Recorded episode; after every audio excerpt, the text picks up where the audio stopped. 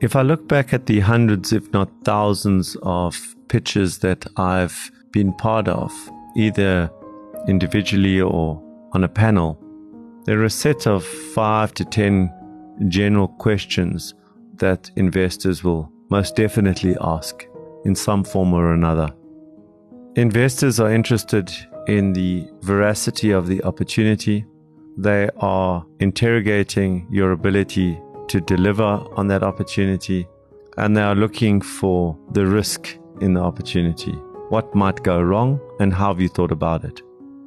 You need to anticipate what questions investors are most likely to ask and then respond to those questions in a manner that conveys almost surprise at the question and then a non rehearsed response that is slick and to the point.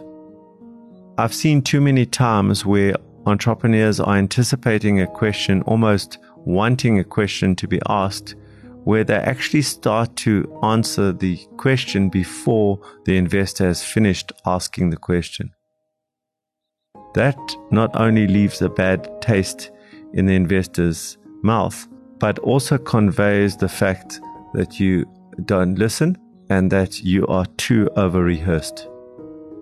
Expect the obvious questions and deliver the answers in a genuine manner that sounds non rehearsed.